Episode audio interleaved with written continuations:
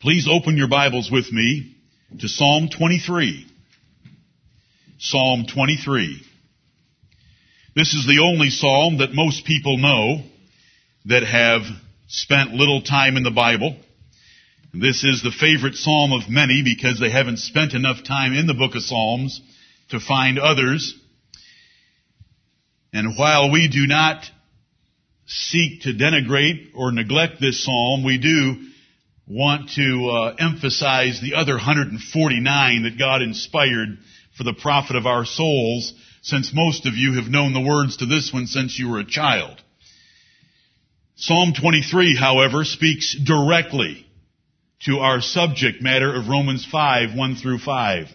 And I hope that as we read it, and as I briefly comment on it, you will see it is a perfect psalm for those five verses in Romans. Let's stand together as we read these precious words that have comforted many. And let us find comfort and joy in them as well. Together, the Lord is my shepherd. I shall not want. He maketh me to lie down in green pastures. He leadeth me beside the still waters. He restoreth my soul. He leadeth me in the paths of righteousness for his name's sake. Yea, though I walk through the valley of the shadow of death, I will fear no evil, for thou art with me. Thy rod and thy staff, they comfort me. Thou preparest a table before me in the presence of mine enemies. Thou anointest my head with oil. My cup runneth over. Surely goodness and mercy shall follow me all the days of my life. And I will dwell in the house of the Lord forever. Amen and amen. You may be seated. I mean no disrespect to Psalm 23. I mean disrespect to those who don't spend time exploring the other 149. Psalm 23 is wonderful as they all are, and I hope that we can see some wonderful things in them. The Lord is my shepherd. We understand that to be describing Jehovah of the universe. I am that I am because of that capitalized L-O-R-D. What a condescending act for Jehovah to declare himself by inspiration here to be our shepherd. To be a shepherd is one of the lowliest jobs on earth. You're out by yourself, keeping track of dumb, helpless animals. It's not exactly as if you were a lion trainer when you're keeping sheep. It has a useful purpose, but like the Egyptians, they abominated shepherds because there was no nobility in keeping sheep in comparison to building pyramids. Now if we're going to describe the role of a shepherd in that way, we should consider the role of sheep. And the Lord has not pandered to our self-love and self-esteem by describing us as sheep. And there we are. But the Lord is going to come and be our shepherd. And that makes it all worthwhile for Him to call us sheep. According to Psalm 8, we are the sheep of His pasture. Amen. The Lord is my shepherd. I want you to notice the present tense verb, the Lord is. Not that He shall be in heaven, nor that He shall be in some millennial kingdom when the lions lie down with the lambs. Right. He is my shepherd in the Old Testament for David. He is our shepherd in the New Testament today. And he's my shepherd. Now I love it when the Bible gets personal. And the Bible is not speaking with plural pronouns about all of us together. Every one of us should be able to read this first clause of the first verse and take it personally. The Lord is my shepherd. The Lord Jehovah will lead you through life and teach you and guide you, protect you and provide for you if you believe and trust in Him. He will personally take care of you.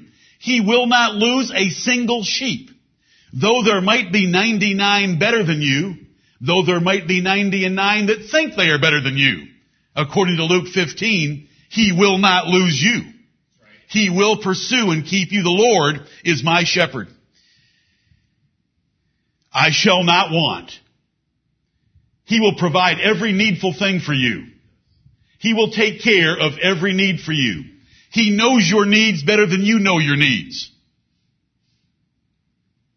I shall not want. Again, it's personal.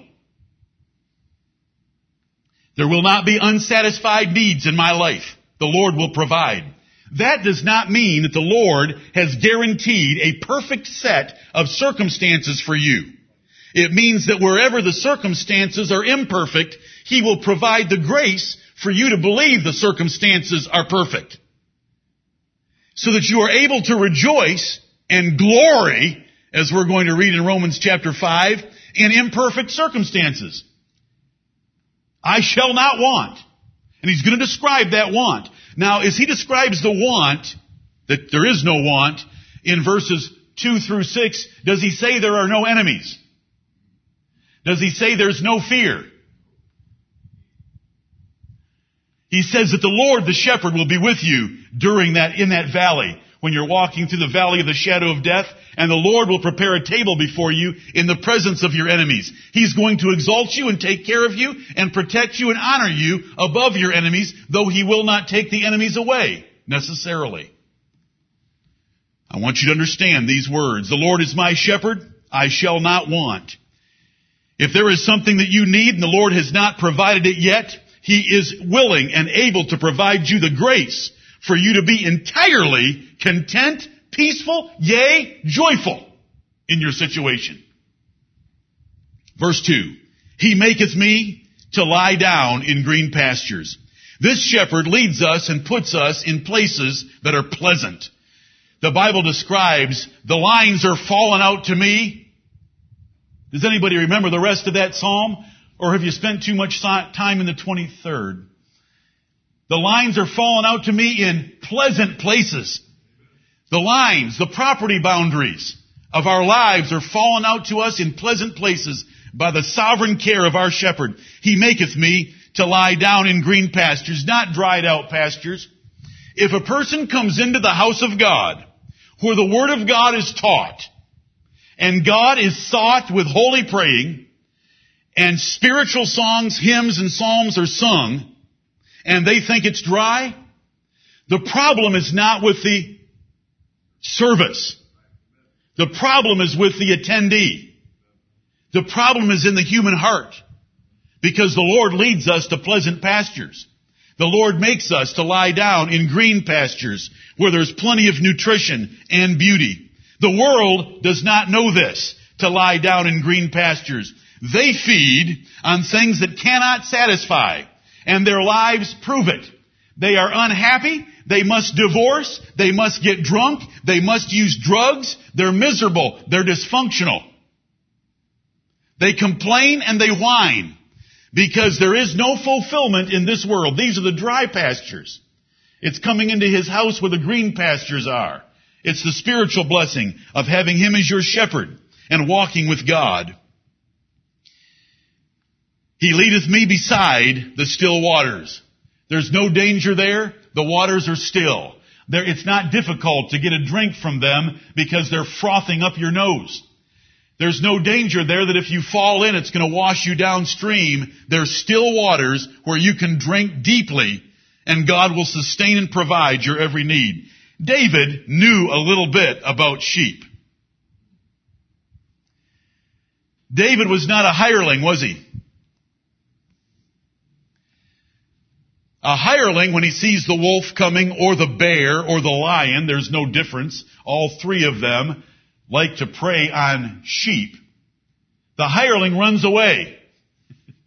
hey, my life's worth more than those sheep are. I'll let the wolf, the lion, the bear have the sheep as long as I can save my own skin. Other shepherds might use whatever means they have, a fire, a lot of noise, a wall to protect the sheep from those animals. But David, he put his own life on the line to wrestle with the bear and to wrestle with the lion and to pluck his lamb back out of their mouths by trusting in the Lord. He knew about being a decent shepherd. Now that's a de- decent shepherd, wouldn't you say? Would you give that man a raise? Would you give him another buck an hour? Or a, another 5% of the proceeds from the flock for risking his life like that? But notice David here, who knew so much about being a shepherd, understood green pastures.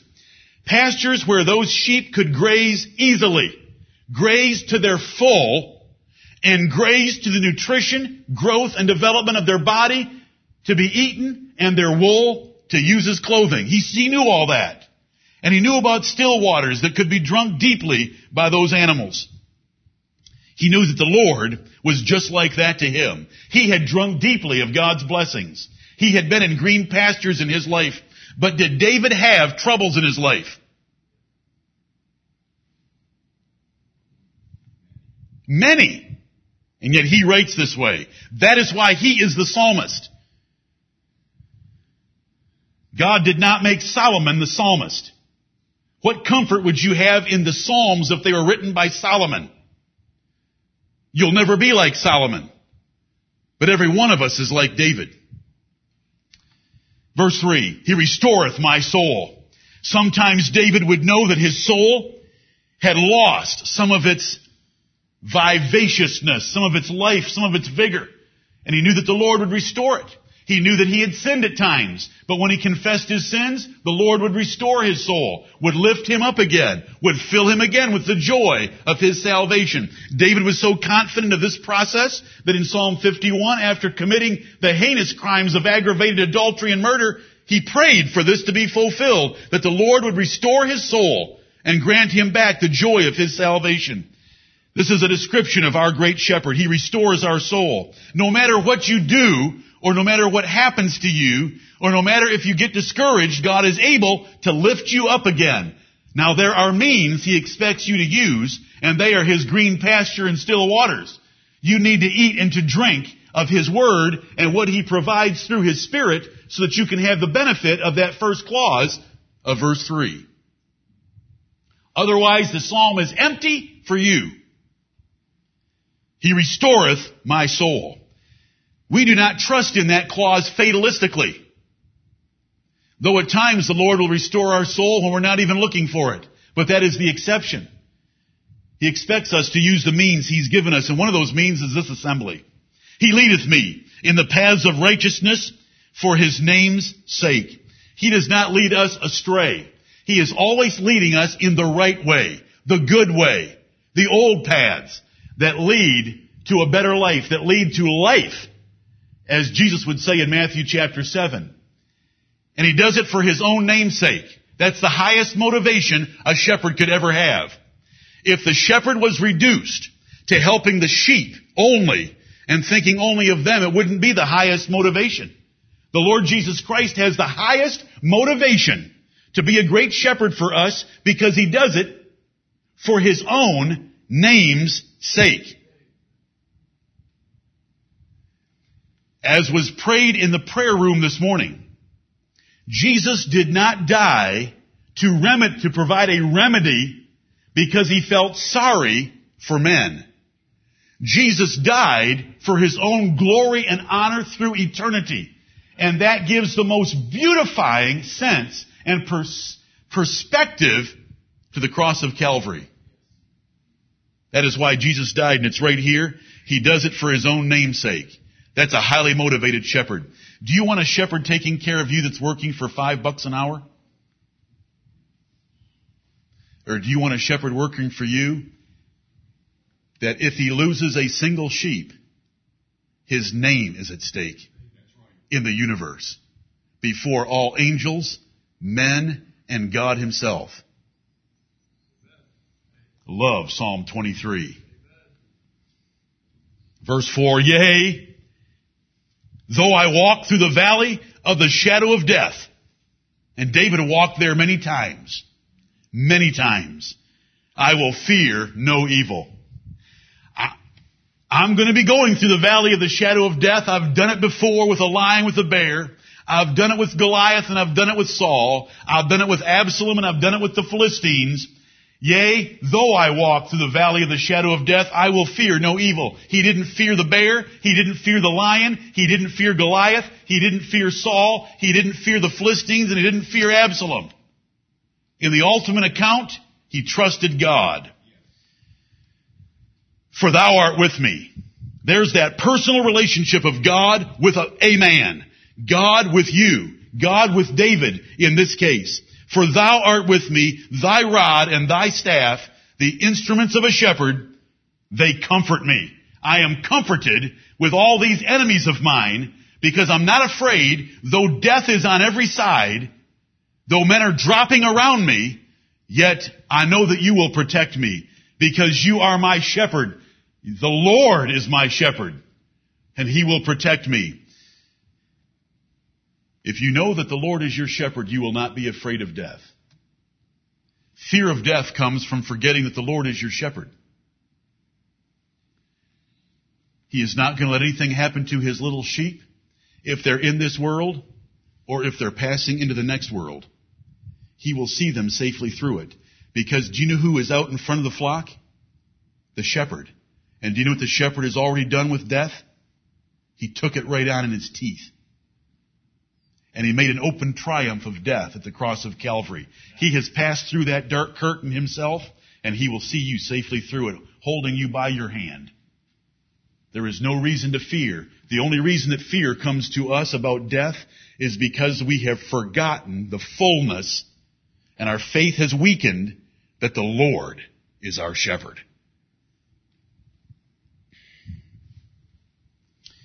Thou preparest a table before me in the presence of mine enemies. God sets a table before those who trust in Him as their shepherd. David was blessed. What is this? This is a metaphor. The whole psalm and most of the psalms are full of metaphorical language describing God blessing David in the face of his enemies. Did Saul know at all times that God was with David and not with him? Yes. What else would you need? This is more than you need. As long as God is with us, do we really need to know the fact that our enemies know God is with us? Well, that's just icing on the cake. Thou preparest a table before me in the presence of mine enemies. Even when the enemies are chasing me, you take care of me and provide an abundant fare for me. He has shifted from green pastures and still waters to a table prepared by God. Though I have enemies circling me, you give me every comfort for my soul. That's the God of heaven. Those who put their trust in him shall be preserved in all these ways. Thou anointest my head with oil. To have your head anointed with oil was a good thing, a blessing. God made three things.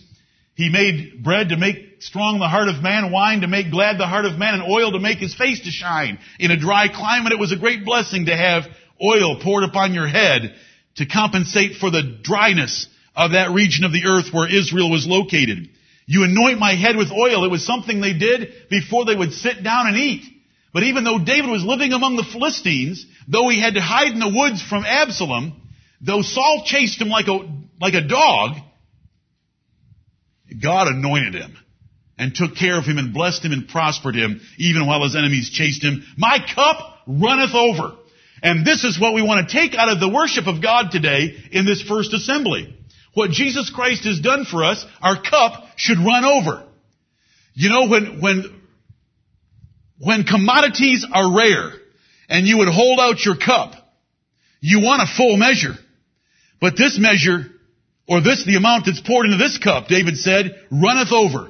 Not only is it full, but there's an abundance. When we speak of his cup, God had provided for him so many good things that it just ran over. It was more than he thought he would have. It was more than he needed. It was an abundant supply. And God has done that for us, and it is in Romans 5, and it is in Psalm 23, and it is in John 10, where Jesus said, I am come that they might have life, and that they might have it barely. That they might have it more abundantly. My cup runneth over. Now how can your cup run over when you have enemies? Because God can supply your needs. Well, what if I'm in the valley of the shadow of death? Your cup can still run over because the Lord is with you.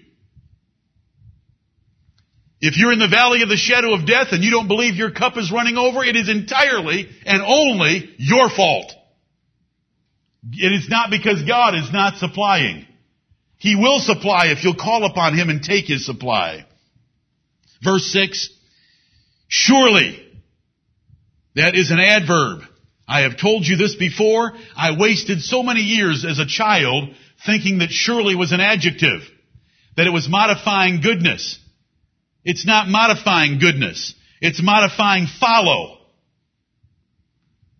That may not mean a thing to you if you didn't waste any years like I did thinking the wrong thing. It's because of memorization and reading through the words too quickly. Surely goodness, that's some kind of goodness, and mercy shall follow me all the days of my life. Well, surely isn't an adjective modifying mercy. Surely is an adverb modifying follow because that goodness and mercy will most surely follow him all the days of his life. Not all the days of eternity, but all the days of his life even while he was here on earth. Surely, goodness and mercy. Those are two wonderful things. Goodness from God, mercy from God, and it's following you all the days of your life.